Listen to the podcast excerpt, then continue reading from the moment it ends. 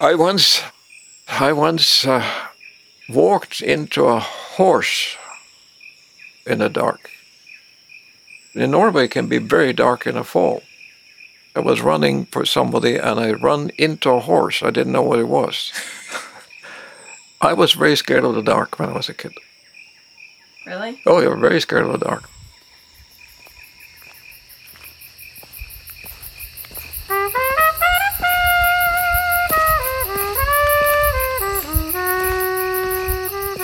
From the Believer magazine, you're listening to Constellation Prize.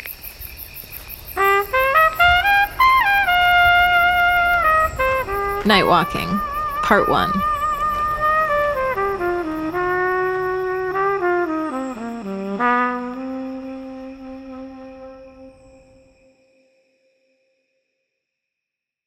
My mother said when I was very little, when it was raining, it was the angels who were crying. You believe that? I mean, you know. So the, the kids believe anything. What other things did you believe when you were a kid?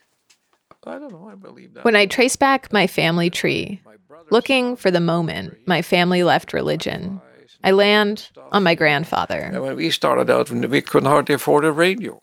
He was around my age when he gave the God thing some thought and concluded it was all a sham. When I was young, I was religious. I didn't know any better. You know, you'd, you'd never think. But when you get older, you recognize that this is really fiction.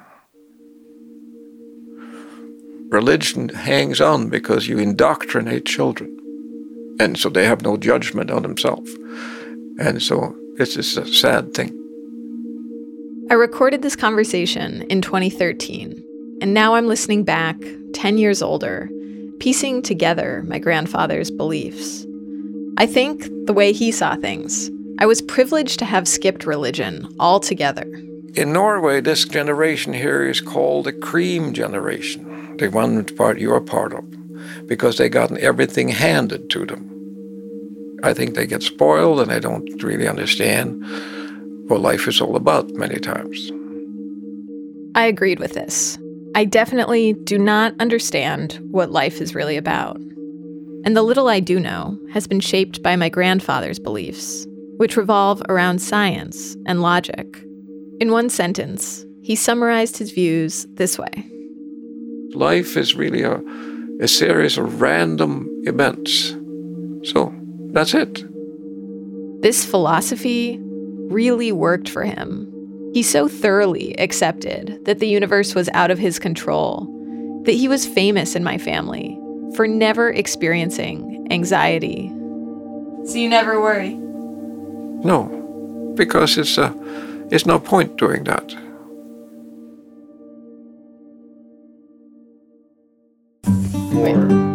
This is the song that I hear Matt play every day, multiple times a day during the quarantine. About 60 years after my grandfather stopped believing in God, I was living with my roommate Matt in Brooklyn during the pandemic. We've watched four movies, four nights in a row. Haven't loved any of them. I liked capturing the Friedmans quite a bit. Oh, yeah, that was good. This was March 21st, 2020. All plans were canceled, and the nights were empty now. It's an endless loop. In the midst of a crisis, we were simultaneously terrified and very bored. Are we going back in? Let's go. We'll go walk a little more. On this particular night, Matt and I went on a walk after work. Maybe we should go to church tomorrow. We were so desperate for something new that we decided to let a coin lead us. Okay, so we're getting to the corner. We're going to flip the coin. You want to do it? Sure. And if it's heads, we go right. And if it's tails, we go left. Mm. This coin flip reminded me of my grandfather's words that life was a series of random, events. My whole life, I had accepted this idea. But while it brought my grandfather comfort, it filled me with despair. Now, more than ever, I wanted to believe that something more was out there. Oh god. It's difficult with a penny. Tails left. Alright, back home. Back home. Sorry, I'm going back home. As we walked home, I made a wish that it wasn't just us flipping the coin to tails, that some larger force was guiding it there.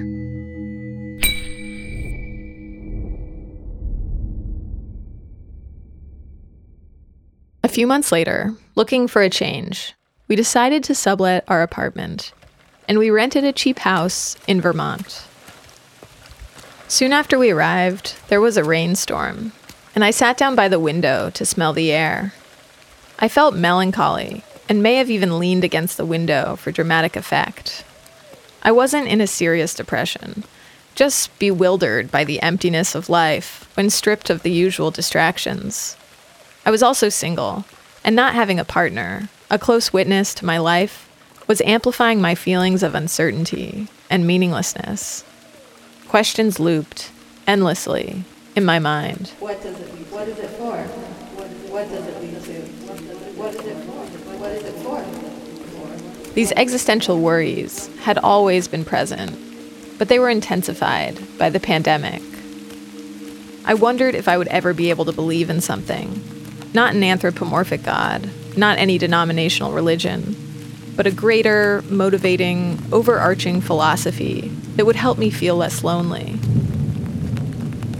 So, sitting by that rainy window in Vermont, I did something very unlike me.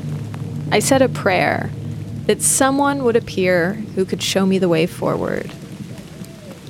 And then, in spite of myself, I started fantasizing that my prayer was heard.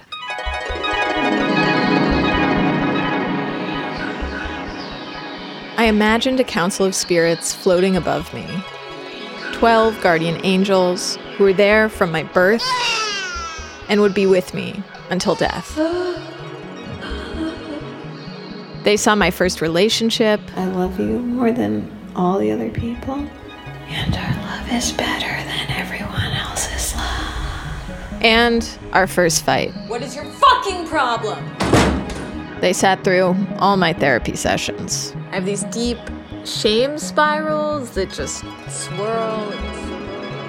Every day, on every decision I had to make, my council gathered around to take a vote. That's seven votes for studying abroad, and she should not live in Williamsburg. Sourdough bread is not worth her time. She's been networking with other spirits on Hinge. Today we're discussing if she should text back.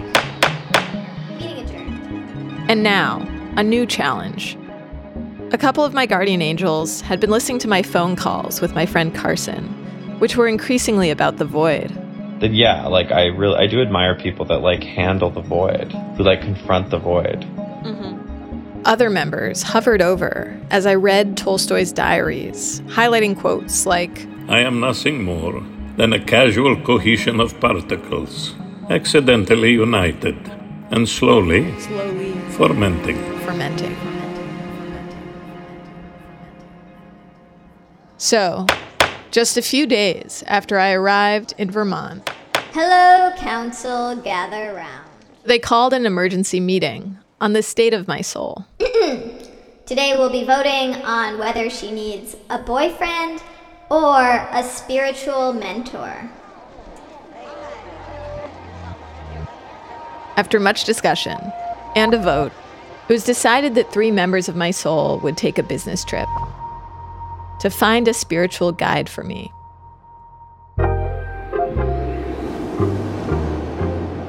They began traveling all over the state of Vermont, flying like a group of bees pollinating flowers, seeing whose councils were open for visits. They flew over New York, Ohio, and Kansas, and as they passed the deserts of Utah, their signals grew stronger. Beneath them was a little town called Castle Valley, surrounded by pillars of glowing red rock. They descended onto the roof of a house in the middle of the valley and were met by the council of a poet named Terry Tempest Williams. The two councils made introductions and then discussed their goals, benchmarks, and deliverables. When the meeting was finished and the contracts were signed, my council set back toward home, feeling confident they had found someone to guide me.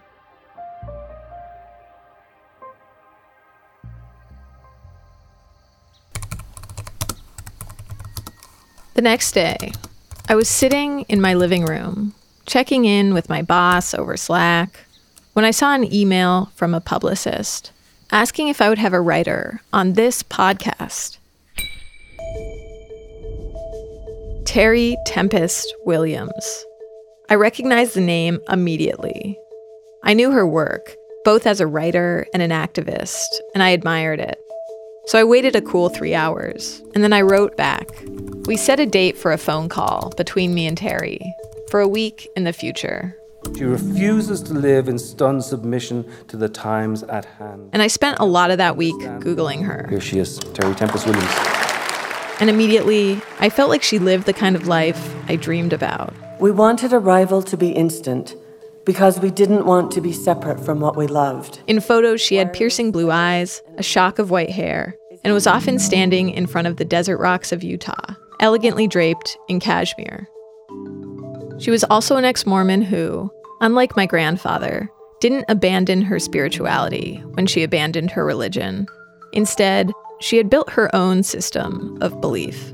Finding beauty in a broken world is creating beauty in the world we find. I was hopeful that she would clarify the ambiguity in my life around my God problem. The fact that she wanted to work with me felt miraculous.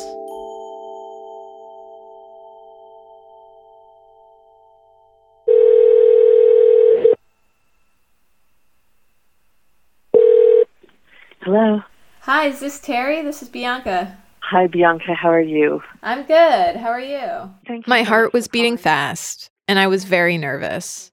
The first thing Terry told me was that she was embarrassed by her publicist You know, I think there was a miscommunication. for suggesting so openly that I have Terry on my show. I'm just like I can't quite get over the humiliation of calling you, who are the I mean, just so creative in your own realm, and saying I want to be in your podcast. I'm just horrified by this. This is one of those strange radio moments where I can go back and hear the uncomfortable sounds I make while I'm being complimented. Apparently, I sound like this. Oh. oh. Just a few minutes into our call, I noticed she was speaking in these full poetic sentences. You know, I think in this planetary pause where we've all been brought home to our knees, and I was amazed, taken aback, and keeping up the best I could. Well, I've been watching the stars and the comet, Mm-hmm. and then I've been watching the night shine of animals' eyes. Do you know about that? Mm-hmm. Uh, no, I mean just you mean you can you see their eyes glowing at night and then you look through binoculars? Yeah. okay. And She told me that during the pandemic, she had become obsessed with walking at night. Because it's been so hot here, like 108, 106, 105, um, we've all become nocturnal. Mm. I love the the wanderings of night that um, in the daytime it's all too literal. Mm-hmm. Um, so it's all this this paradox. On one hand, you know, I'm walking with beauty. On the other hand, I'm walking with terror. And how do you bring these two hands together in prayer? And when I walk at night, all of that is neutralized, and it feels normal to me. Mm. And the world feels safe, which is sort of another paradox, but um. She explained that night walking had been the antidote to the fear and uncertainty she was feeling in the year 2020 between the pandemic, the upcoming election, and the wildfires that were creeping closer and closer to where she lived. and I mean this that whole notion of darkness and movement in darkness, which feels to me like where we are. It also feels like it's about a reimagination of what God is. Mm-hmm. I mean, last night I have never seen the stars like that. The Milky Way was so dramatic, and I just didn't realize how active the night really is, and especially in the desert. But my imagination, you know, the one of the night. We spoke for a little over 30 minutes, and by the end, we agreed we would do a project about night walking. To get the specifics of what this would be like, she told me she was going to consult her morning mind. Before I go to sleep, I just ask a question, and I really trust what comes in the morning. that first glimpse. So In one of her books, she writes about this concept of morning mind. Quote, I'm growing more comfortable with waiting, watching, being patient and impatient, until, in the middle of the night, when most people are asleep, the hours when owls fly, I make my move. What I once believed to be madness, I have come to see as night vision. What every animal knows as it remains vigilant in darkness, moving freely in the shadows. I will find my way into new country that beckons me to take unexpected risks, which turn out not to be risks at all, but the next steps. And then, at the end, she writes Morning mind is the gift that comes after dreaming. So let's both think and see if something else comes up too. I'm totally into that. Yeah, we'll see where it leads us. Okay, take special care. Take care. Bye. Bye bye. The next morning, she sent me an audio message saying she had woken up knowing our assignment. She said every night we would go on a night walk in our separate locations, her in Utah, me in Vermont, for around an hour. We would walk in complete darkness, without a flashlight. Then we would write about our experiences in a letter, record ourselves reading it out loud, and send it to the other person. We would do this every night from the new moon, where there's no moon in the sky, to the full moon. The whole process would take about two weeks. And then, at some point after listening to her audio message about our assignment, I accidentally deleted the audio. As a radio producer, this caused me physical pain. I was so mad at myself. At one point, I even bit my own hand. So I tried to get her to find it again on her phone, and I was emailing and describing how to look for deleted audio. And her email response to this was Dearest Bianca, it belonged to that dreamy moment of first awakening, the terrain of morning mind. Yours truly in the ephemeral, Terry. And I was like, okay, my learning has begun.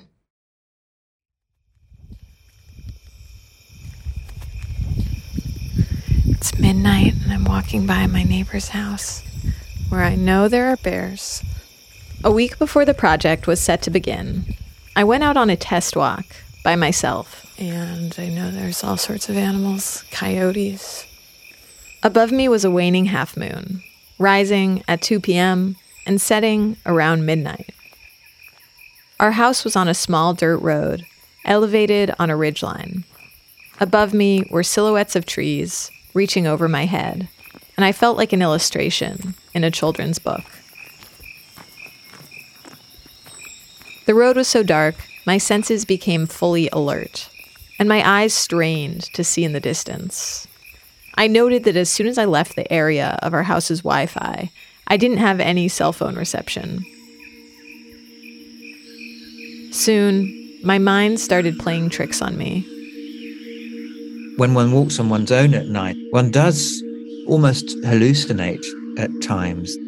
The borders between what's real and what's unreal become very frayed and blurred in that slightly dreamlike, phantasmagoric atmosphere of night walking. The sky is black, but the trees are more black.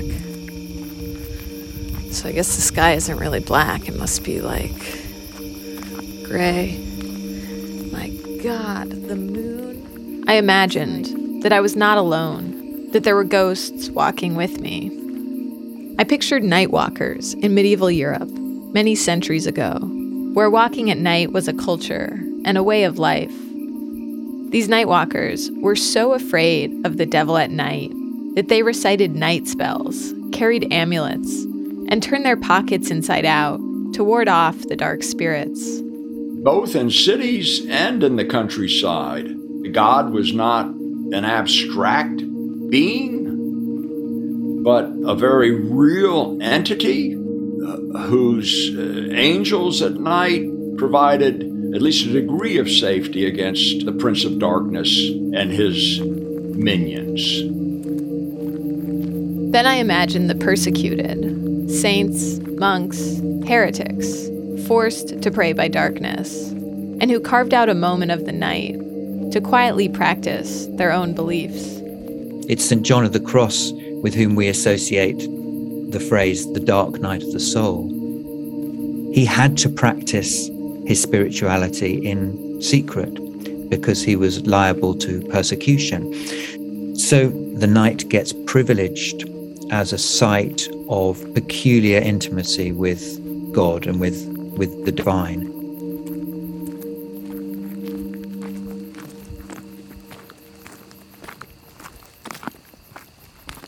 I was hoping that I would immediately feel a bit of holiness in the darkness. But on this road, moving forward felt like going against all of my instincts. As I kept walking, I could barely make out my feet beneath me. And with each step, I had a feeling of falling, which was both frightening and intoxicating. After about a hundred yards, I stopped and just stood there, too afraid of the dark to go on. Finally, I gave in, turned back, and walked briskly home, back into the comforting circle of Wi Fi, feeling humbled by darkness.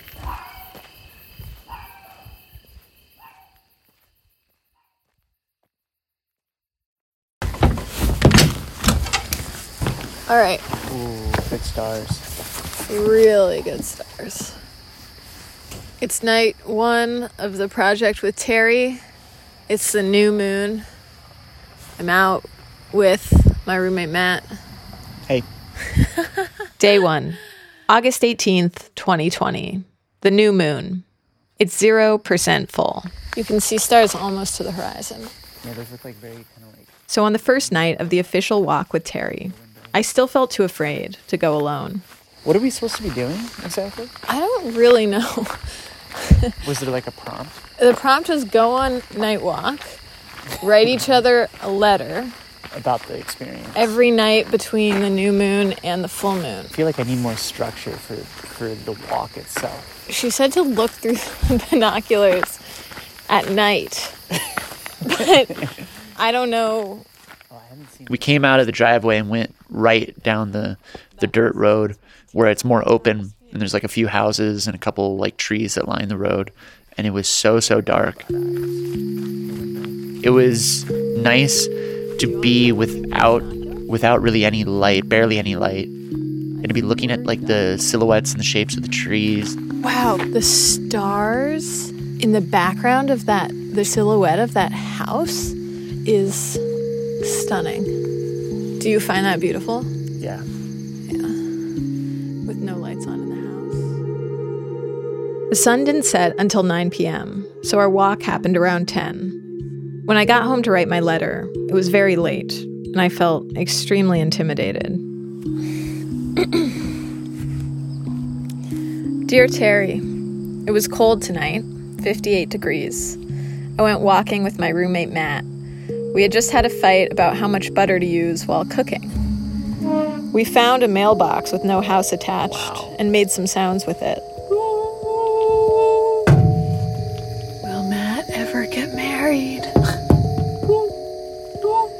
We wondered if you were walking with someone or alone. And we talked about when you were our age and you had been married for, I think, about nine years. We wondered about your marriage at that point and what it was like. We saw a woman in the window washing her dishes. We walked for about 34 minutes.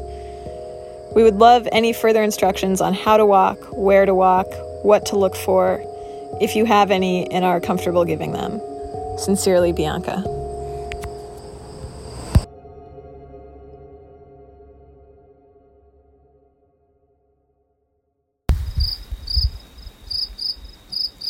Dearest Bianca, I loved receiving your letter, and I love hearing that you were walking with your roommate Matt. Walking tonight, dear Bianca, is walking with you and Matt. It's amazing how travel and being together is now in the mind. Imagination is my greatest companion. I have never known the reach of my solitude. The cacophony of crickets and all manner of insects is rich tonight. And it's hard to see where the dirt road is without moonlight. As long as I can hear the crunching of gravel beneath my feet, I am on the right path.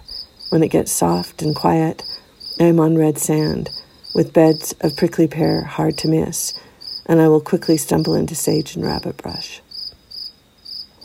Today was 108 degrees. It's been over 100 degrees for weeks with fires burning all around us. This morning we awoke to the smell of fire. At dawn, the valley was choked in smoke, with the sun appearing like the tip of a burning cigarette through the gray haze. It is becoming increasingly surreal here. But at night, temperatures cool, and all my angst is absorbed into the darkness between the stars and I enter into the dreamlike trance of the desert. Time stops, and I keep walking until I find I'm surrounded by the eye shine of jackrabbits and deer. And in the hidden secrecy of night walking, I am finding a new form of communion. Good night, Bianca. I can't wait to hear what you saw and felt on the other side of our anything but United States. With affection, Terry.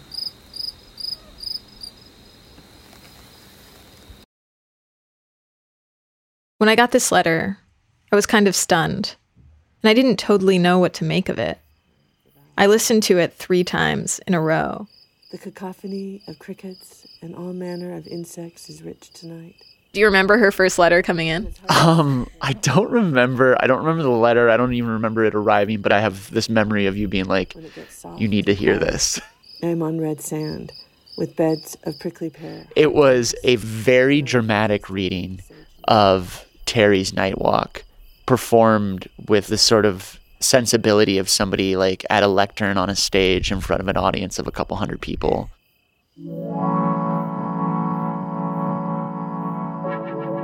After this letter, I kept thinking about Terry's words from our call. It also feels like it's about a reimagination of what God is. I had no idea how night walking and writing letters would bring us to this goal. But Terry seemed confident, and this project seemed to be about trust. So my plan was to continue forward, hoping that by trying on Terry's way of being through night walking, I would be able to gain just a little piece of her godfulness. And I just thought, well, this is going to be really weird because you got another, like, what, 13 days of this?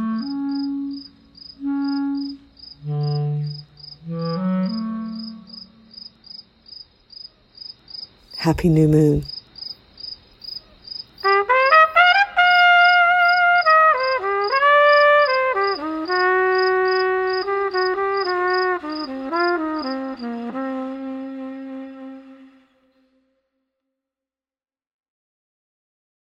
This episode of Night Walking is supported by Pioneer Works, an artist and scientist led nonprofit in Red Hook, Brooklyn.